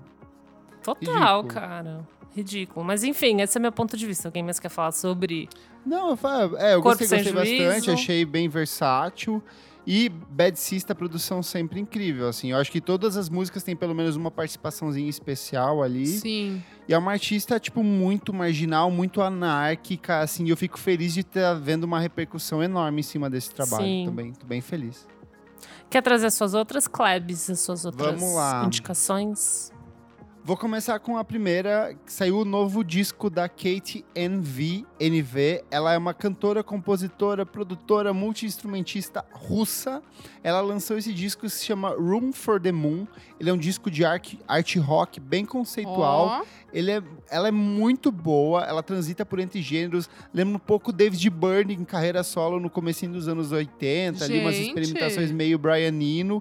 E é bem gostoso. Vou recomendar uma coisa estranha. Comece ouvindo o disco pelo final a última música e depois, tipo, vai indo de trás para frente. Assim, eu acho que ela é um pouco mais. Escola mais Kendrick acessível. Lamar de, de produção. É, tem dois discos aí que eu acho que, que, que funciona. É, seria outra também a Jupe do Bairro, maravilhoso disco. Um EP que me impressionou bastante, que é o da Luana Carvalho. Ela é filha da Beth Carvalho. Ela lançou um EP oh. chamado Baile de Máscara. Beth Carvalho morreu, acho que em 2018, 2019. Acho 2018. que já faz uns dois, hein? ela perdeu meio que o pai e a mãe em um intervalo de poucos anos ali. O pai dela era um futebolista. É um EP produzido pelo Cassim com versões para as músicas que foram eternizadas pela mãe dela. Então, tipo assim, um disco sobre carnaval, mas não necessariamente em cima de sambas. É muito bonito, muito sentimental e gostoso de ouvir. O Bíbio lançou o novo álbum de estúdio dele, se chama Sleep on the Wing é um trabalho de essência meio bucólica, então ele se livra um pouco da produção eletrônica dos antigos trabalhos e foca mais na instrumentação. Tem muito arranjo de corda, umas estruturas meio medievalescas. Ele vai muito pro folk celta, só que não fica naquela coisa brega, sabe? É, a parte que é eu mais tipo gosto dele é quando ele vai pra esse lado um pouquinho mais folk, assim. Esse... Folk, né? É. E assim, o disco tá é curtinho, tem menos de 30 minutos, uma sonoridade Eba, muito limpa. E ele te transporta para algum lugar no meio do mato, assim, sabe? Parece que, tipo, sua mente tá indo pra um, pra um matagal, você consegue sentir a natureza em volta de você. Muito gostoso, ainda mais para quem tá dentro de casa e que quer, sei lá, escapar nesse momento.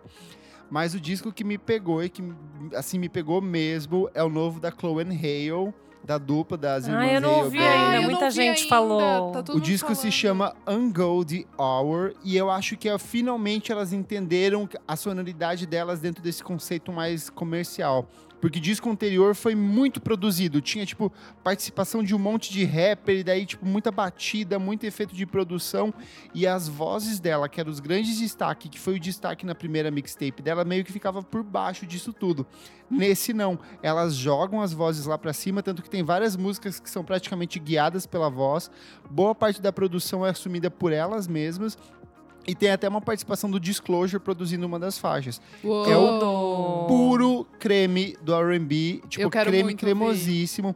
Lembra muito Mariah Carey nos anos 90, mas também lembra um pouco ela no Emancipation of Mimi em alguns momentos. Aí lembra Amo. TLC, aí lembra Beyoncé, e aí lembra Solange, e aí Tudo lembra que é de Mônica. bom. Tudo, elas conseguem sintetizar toda essa essência do R&B, do soul dos anos 90 e começo dos anos 2000 em uma linguagem que é muito delas. As vozes são lindas, as letras são muito bonitas e a imagem de capa, pelo amor de Deus, Eu é perfeita. Eu é tão amei. simples e é tão uma das bonita, capas mais sabe? bonitas do ano. Desse ano, eu achei assim perfeito. Eu também. Então, se você nunca ouviu Chloe and Hale, começa por esse disco porque não tem como se decepcionar.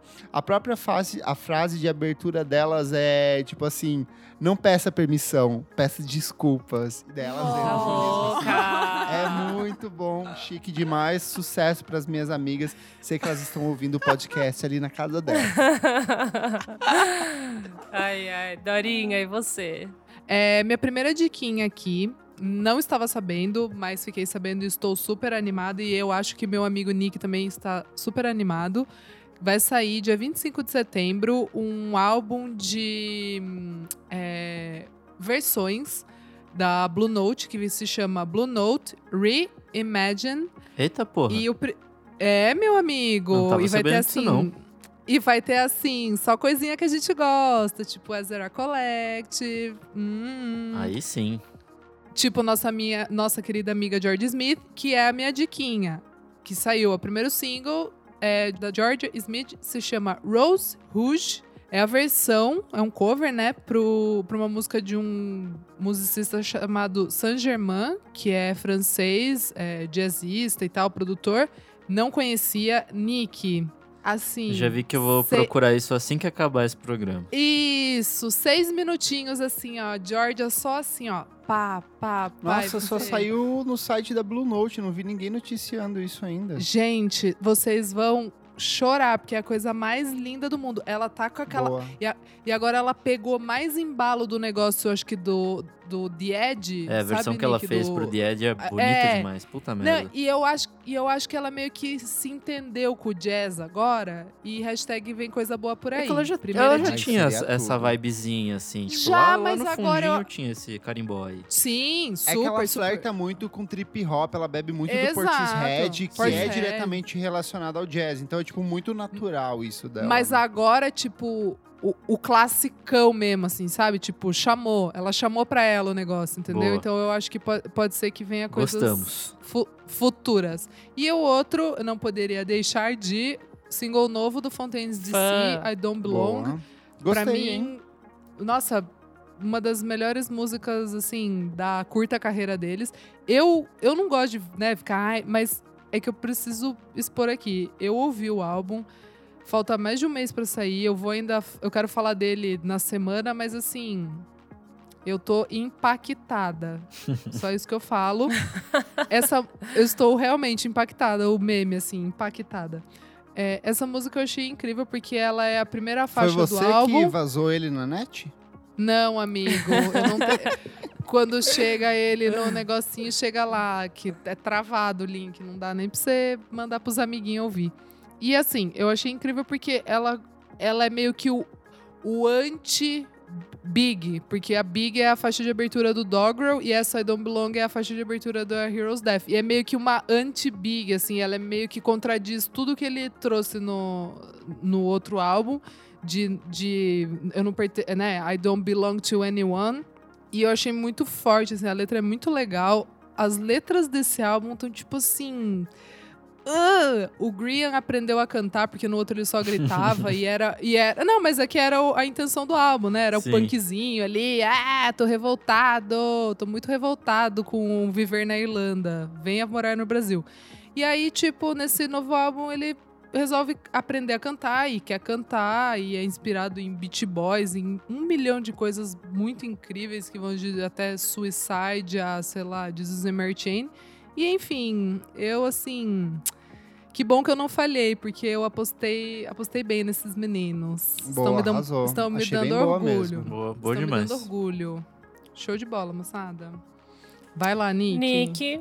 Bom, eu tenho duas diquinhas. A primeira é um vídeo que saiu acho que primeiramente no, no Instagram e depois saiu no, no YouTube, que é o Tom Misch e o Marcos Vale fazendo uma versão de parabéns do Marcos ah, Vale. Você postou no grupo lá dos padrinhos, né? Nossa, é muito bom. É tipo, totalmente inesperado os dois fazendo uma parceria hoje em dia. E rolou super legal, super bem, e é mó bonitinho, assim. Ficou bem divertido. A é segunda fofo. é que eu resolvi ser, igual a Elo na semana passada, resolvi ser roqueiro. Tudo! e Todo aí. tem suas fases.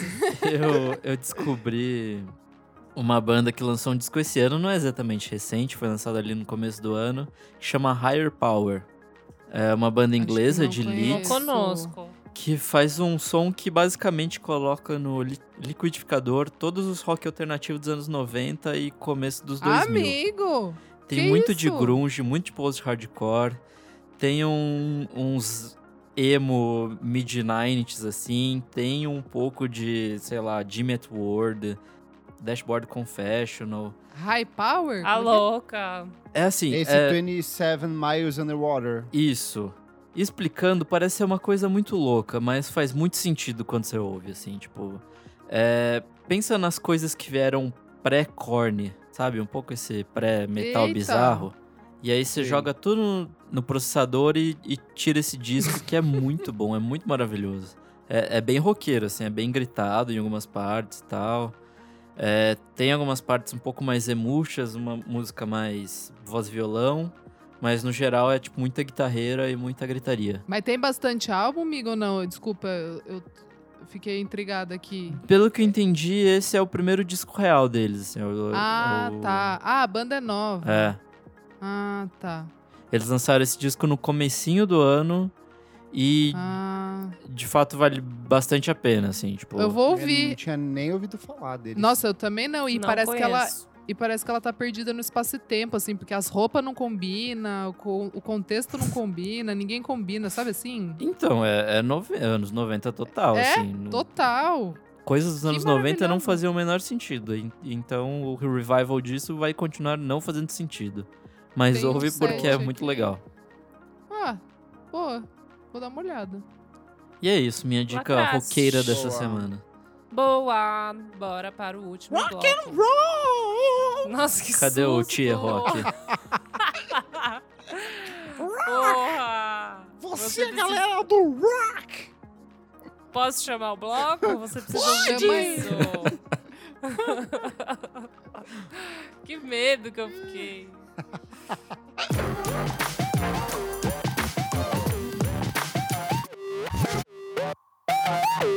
Chegamos aqui ao terceiro bloco do programa Você Precisa Ouvir Isso. Kleber, o que, que é esse bloco? Esse bloco a gente traz aquela diquinha atemporal, mas que a gente preparou especialmente para você, querido ouvinte. A gente fala: nossa, isso aqui eu preciso levar pro programa porque as pessoas vão amar. Simpática. Eu sou simpático. o que, que você tem de dica essa semana? A primeira coisa é um projeto de financiamento coletivo chamado Cabeça de Nego. Quem me recomendou foi a Clarinha, que participou do podcast com a gente. Maravilhosa. Lá na edição sobre os crushes da música. E que, é inclusive, um só um parênteses, tem playlist feita dela e semana que vem sai para todo Web mundo. Flerte. Essa Boa. semana é só pros padrinhos. Boa. É um projeto chamado Cabeça de Negro, do Pedro Peçanha. Já abre o Instagram e segue ele, porque as artes dele são bem incríveis. E ele é meio que um álbum de risografia que contém, tipo, oito músicos negros brasileiros muito importantes. É para você. São imagens, são peças para você pendurar na parede ou colocar como um álbum na sua, na sua coleção de discos. E é todo um projeto que ele encontrou para ele se organizar financeiramente, porque ele é estudante e aí com conta do Covid, tipo da grana dele que ele recebia fazendo tatuagens, ele precisou se reinventar criativamente, ele lançou esse projeto de financiamento coletivo. Você pode simplesmente ajudar ele doando 20 reais, ou você pode comprar a edição digital do projeto ou a edição física e ter dentro da sua casa. Tem vários pacotinhos diferentes e visualmente é muito bonito. É, risografia é uma técnica de pintura que você vai fazendo, é, tipo, aplicando diferentes camadas até você formar o desenho final. E é assim, eu vou deixar o link aí para você ter acesso, mas os personagens que ele escolheu foram o Jardim Macalé, o Luiz Melodia, o Itamar Assunção, Gilberto Gil, Jonga, Sabotage, Mano Brown e Naná Vasconcelos. Show. Só nata, o puro creme da música brasileira. Uau. Outra coisa que eu vou recomendar é um podcast que eu gosto muito de terror, eu sempre trago coisas de terror aqui, que é o República do Medo. Ele é um podcast bem conhecido já para quem acompanha, tipo, coisas relacionadas ao universo de terror, sobrenatural, mas eles discutem, só que assim, desde o último ano rolou uma remodelação na, nos participantes, então saíram dois integrantes e entraram outro, inclusive uma menina, que é a Gabi, e eles estão trazendo umas pautas muito políticas em cima de questões de filmes de terror. Eles discutem muito gênero, discutem muito o papel da mulher nos filmes de terror. O projeto de, o, de doutorado dela, se eu não me engano, é todo em cima disso, de como, tipo, as, as mulheres são tratadas nos filmes de terror. E tem toda esse, essa discussão em cima dos podcasts. É muito divertido. Eles são todos comunistas, filhos da puta, como a gente aqui. então, acho que para você que é esquerdista, abortista, vai gostar muito e vai se divertir. Boa. É isso. Elô, e você? Bom, eu estava no meu Spotify essa semana e não é que tinha algo legal no. Pá! Nos. Nas recomendação. Nas recomendações. recomendações. Eu amo, porque a Lu sempre veio com alguma coisa que foi, tipo, muito sucesso É, dois anos é. atrás. Para, e ela redescobre. Se vocês conhecerem essa menina, eu vou ficar puta. Lá vai. Lá vai. Puta que me pariu, lá vai. Bom, ela chama Ravina. Ela é uma moça. Esse nominho não é estranho, hein? Não é Ravine Lené? Não, é Ravina. Ravina. Ela é americana de desc- descendência indiana. Essa é indiana. É. indiana. E, enfim, ela faz tipo um soul R&B, mas umas horas ela lembra meio Joss Stone, outras horas ela lembra meio Caliutes, assim, porque ela tem uma ah, coisa eu bem... já ouvi ela. Ela Já caiu por ouviu? causa de playlist da Amber Mark, ela já caiu nos aleatórios do Spotify, já tinha ouvido. É boa, é bem boa. Eu acho que já é bem caiu aqui também. gostoso. É bem... Ai, vocês não podem não conhecer, né? Não Eu, podem eu Não, tô eu com gosto, você, Elô, eu não conheço. Elô, eu super falo quando eu não conheço, é que esse nome não me é estranho. Eu acho que já caiu aqui também. O Spotify é nosso amigo. Mentira. Quando eu já ouvi Save da Lisa, ela entra nas aleatórias também. Ela é bem tipo de aleatórios do Spotify, sabe? É, tipo, é bem Sim. feel good, é bem. É isso que eu falei, RB Soul, sabe? Essas vozes gostosas de ouvir, mas eu achei massa. Eu, eu tava ouvindo esse, o primeiro disco dela, chama Lucid. Depois eu fui descobrir que ela lançou um EP agora há pouco, então assim, Sim, poderia recente, estar no né? segundo bloco. Mas é, é bem massa, ela tem algumas, algumas músicas que falam sobre que ela sobreviveu ao abuso sexual, então, tipo, é meio light, mas aí você vai vendo as camadas Puts. e não é, sabe? Uhum. Então, isso é gostoso de ouvir. E trazer também um pouquinho dessa identidade indiana dela, achei muito massa. E as fotos também muito legais, uma estética muito babado que ela traz. Então, comecei essa pesquisa essa semana, assim, dessa artista. Tô ouvindo esse primeiro álbum de 2019 que chama Lucid, da Ravina. Massa. É, você não Boa. falou do disco da Marisa. Eu não falei do disco da Marisa. eu fiquei tão na noia da Jupe, porque eu ouvi tanto a Jupe essa semana. Eu sabia que Ah, tava faltando alguma coisa. É verdade. É verdade, né? Bom, que, que eu. Bom, tá tudo bem também. A Marisa, ela lançou esse projeto maluco dela. Tem que cumprir a cota Marisa Monte, né? Da... É, do todo programa. episódio tem que ter. Todo episódio. Gente, a Marisa lançou um projeto maluco de cine, cinefobia, né? Olha, Cinefonia. Eu, eu não gostei do nome. É, é, é muito bosta. Porra, cara, E Marisa. esteticamente eu também achei muito ruim o site, desculpa. O, esteticamente o site ficou meio confuso, eu achei. É, meio que- estranho. O que, que o projeto é, quais são as coisas que você pode fazer. Mas enfim, todos esses anos ela tá fazendo uma pesquisa maluca de tipo é, gravações e matérias e tudo referentes à, à, à trajetória da carreira dela. Eu achei isso muito legal. E de só puxar esses trabalhos feitos por outras pessoas mesmo e fazer essa esse conjunto de coisas enquanto ela está viva, que eu acho legal que ela consegue organizar isso do ponto de vista dela, né? Sim. Caralho, ela é mó nova tem- ainda. Não, eu sei, mas aqui é raro as pessoas. Ela é uma artista bem relevante na música brasileira, né? Então, não sei. O Gilberto Gil poderia fazer isso. Eu no caso, ele entendi, tá quase eu indo, entendi. entendeu? Entendi. É legal a pessoa fazer isso. E junto viva, com ela veio esse Memórias de 2001, que é o ao vivo da, do disco favorito da Elo. Ai, gente, eu fiquei ouvindo hoje. Eu também não paro gente, de ouvir, amiga. Cara, é muito maluco. Eu estou acostumada com todas as lives. Eu já ouvi todas as lives diversas vezes. Eu já tenho decorado. E essa é nova. Então, mesmo eu que achei uma música que eu conheço, é maravilhoso. A voz dela, a voz dela nesse disco é uma coisa muito surreal. E aí eu fui Sim. ver a idade dela. Ela tava com 30 para 31, por aí.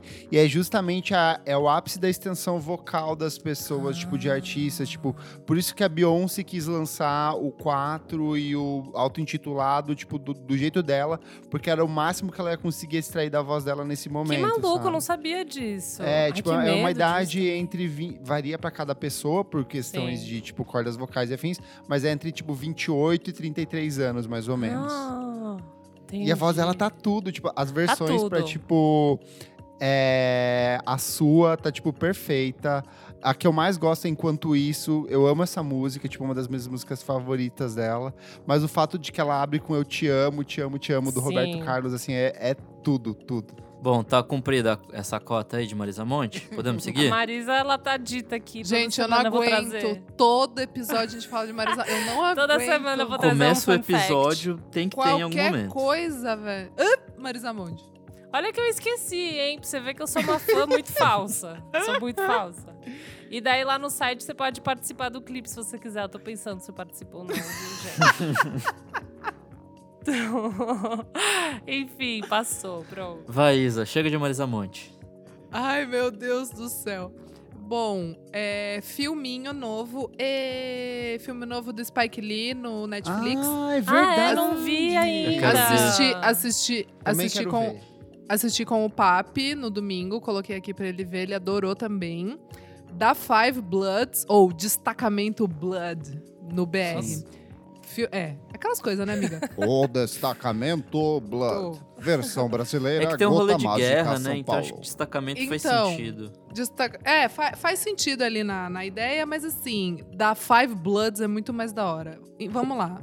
O filme tem direção de Spike Lee. Todos os atores nunca tinha visto nenhum em nenhum filme. Pode ser ignorância minha, desculpe, ou eu não tô lembrando, mas assim, é, caras não tinha novas... o Chadwick Boseman lá? É, tem Chadwick Boseman, não tem?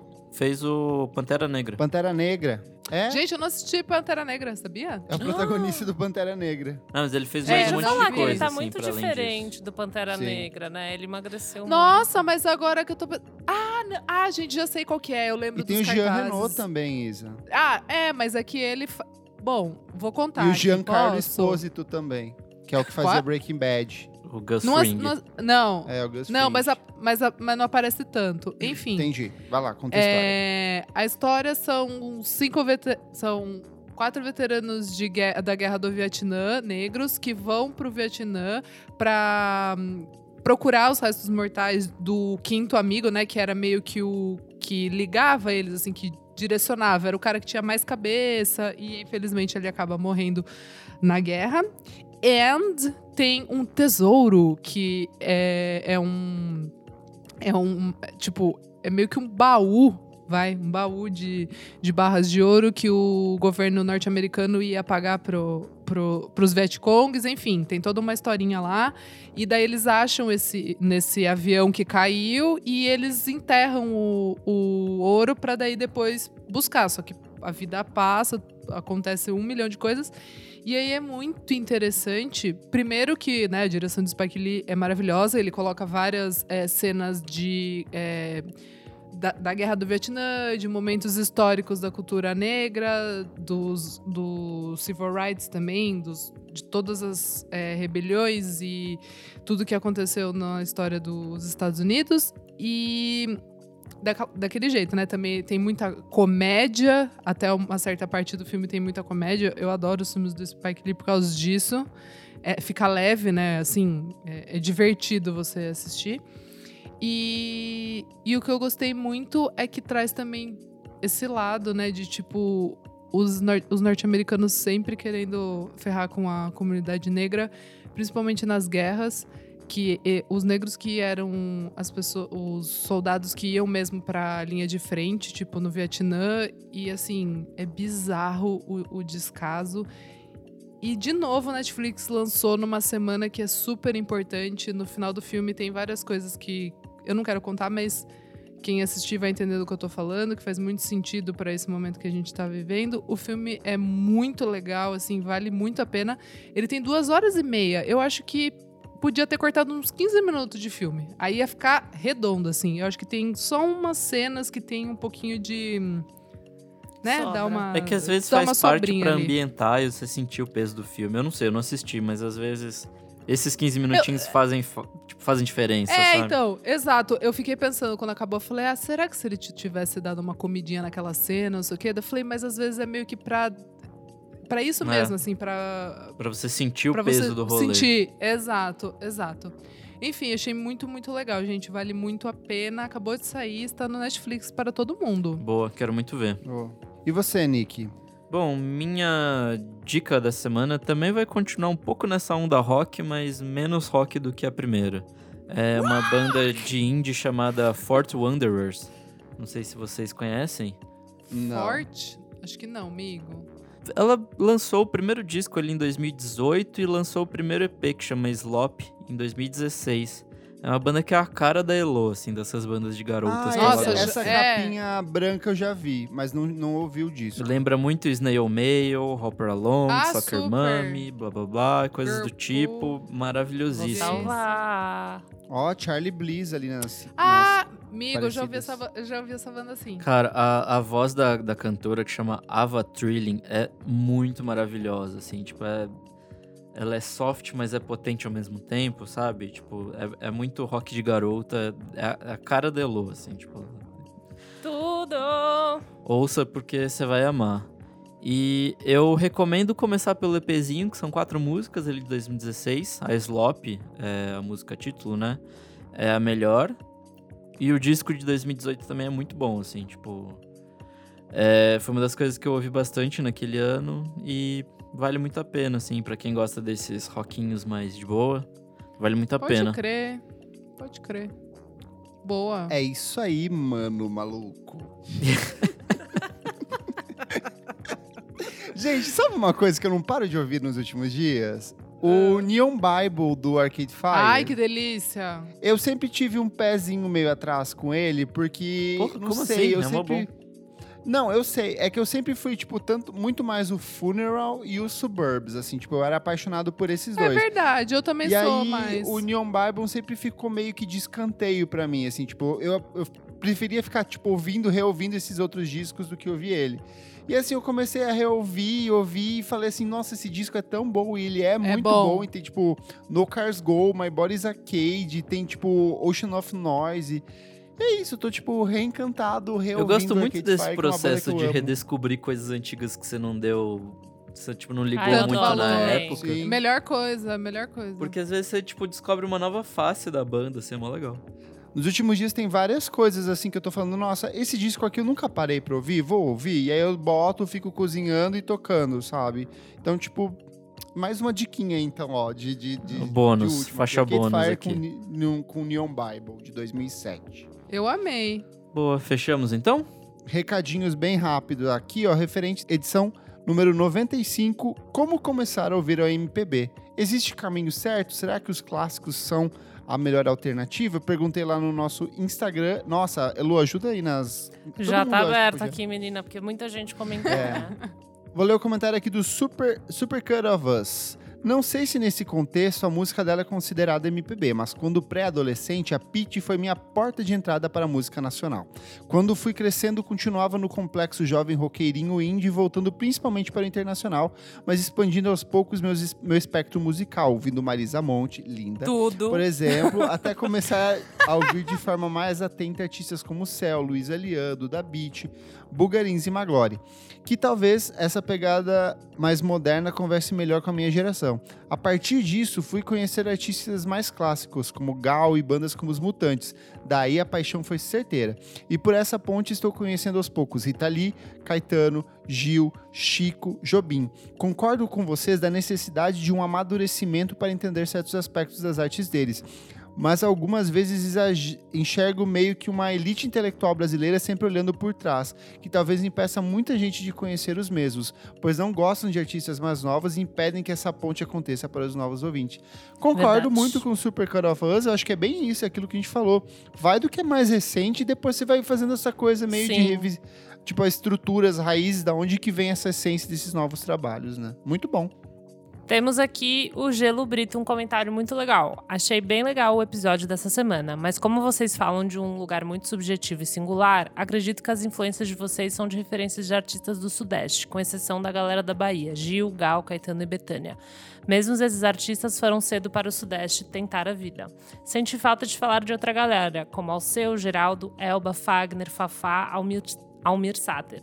Artistas que tentaram apresentar sua cultura e música local para o Brasil e que influenciaram e influenciam novos artistas da MPB. É Boa. É verdade. É, a gente Boa. pode dedicar um novo programa a isso, assim. É, é, bem, é, bem, real. Eu acabei não falando no programa, mas, por exemplo, muito da minha educação musical vem de música gauchesca e desses caras, tipo, gaúchos da fronteira, essas coisas que são, tipo, muito. Você já falou aqui.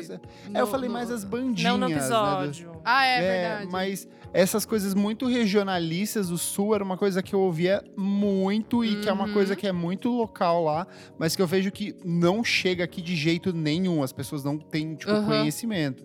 E essa, esse elenco de artistas que ele falou, assim, tipo, representando essa porção do Nordeste, isso também tem a questão do Norte, que, tipo, é outro universo musical também, tipo, muito importante, com outros nomes muito importantes, né? Almir Sato, gente. É não, o Almir é, é sim. Aqui, aqui Ele em é casa rolou. rolou Será muito. que vai ter um dia que a gente vai falar de Alípio Martins aqui? Pronto, falou. Próximo.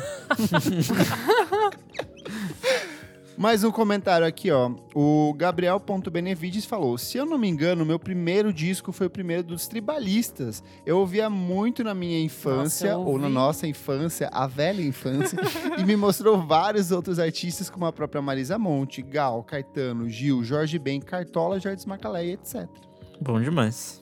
Bom, a gente tem também alguns comentarinhos lá no Twitter. O Arlin Melo falou: eu, pseudocult que sou, comecei hoje a me aventurar pela discografia do Chico, Boa do Chico Buarque. Olha, Construção é uma das músicas mais geniais que já ouvi, que letra. É Obrigado à galera do podcast VFSM pelas indicações de álbuns, anotei tudo. Me sinto culto ouvindo. Quem também falou com a gente foi o Guilherme, o Oi Senise. Vocês falando para começar a escutar Luísa Lian e depois Jorge Benjor foi justamente o que eu fiz. Comecei a escutar e me interessar por MPB de fato quando escutei Azul Moderno. Hoje tô indo pra Tábua de Esmeralda, coisa que nunca pensei que fosse escutar antes. Tudo! Nossa, perfeito. Maravilhoso. Então é isso, gente. É, chegamos aqui no encerramento do programa. Muito obrigado pela sua audiência. Espero que o clima não tenha ficado muito pesado por conta do tema de hoje, mas acho que a gente precisava discutir essa pautinha com vocês. Eu sou o Kleberfac no Instagram ou Miojo Indie no Twitter. Dicas diárias de música todos os dias.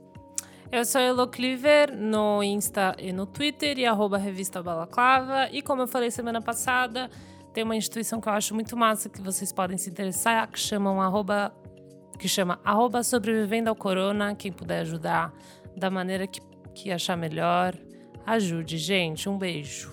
Boa. Eu sou arroba Almeida Dora no Instagram, arroba Almeida Dora underline no Twitter. Um beijo. Eu sou o Nick underline Silva no Twitter, Nick Silva no Instagram. E é isso aí. Tudo. Segue também o nosso podcast, arroba podcast VFSM no Twitter e no Instagram, no Facebook, onde quer que esteja, assina, curta, dá dinheiro pra gente, faz o podcast crescer. E muito obrigado pela sua audiência. Até a próxima. Tchau, tchau, roqueiros! Beijo! tchau, tchau!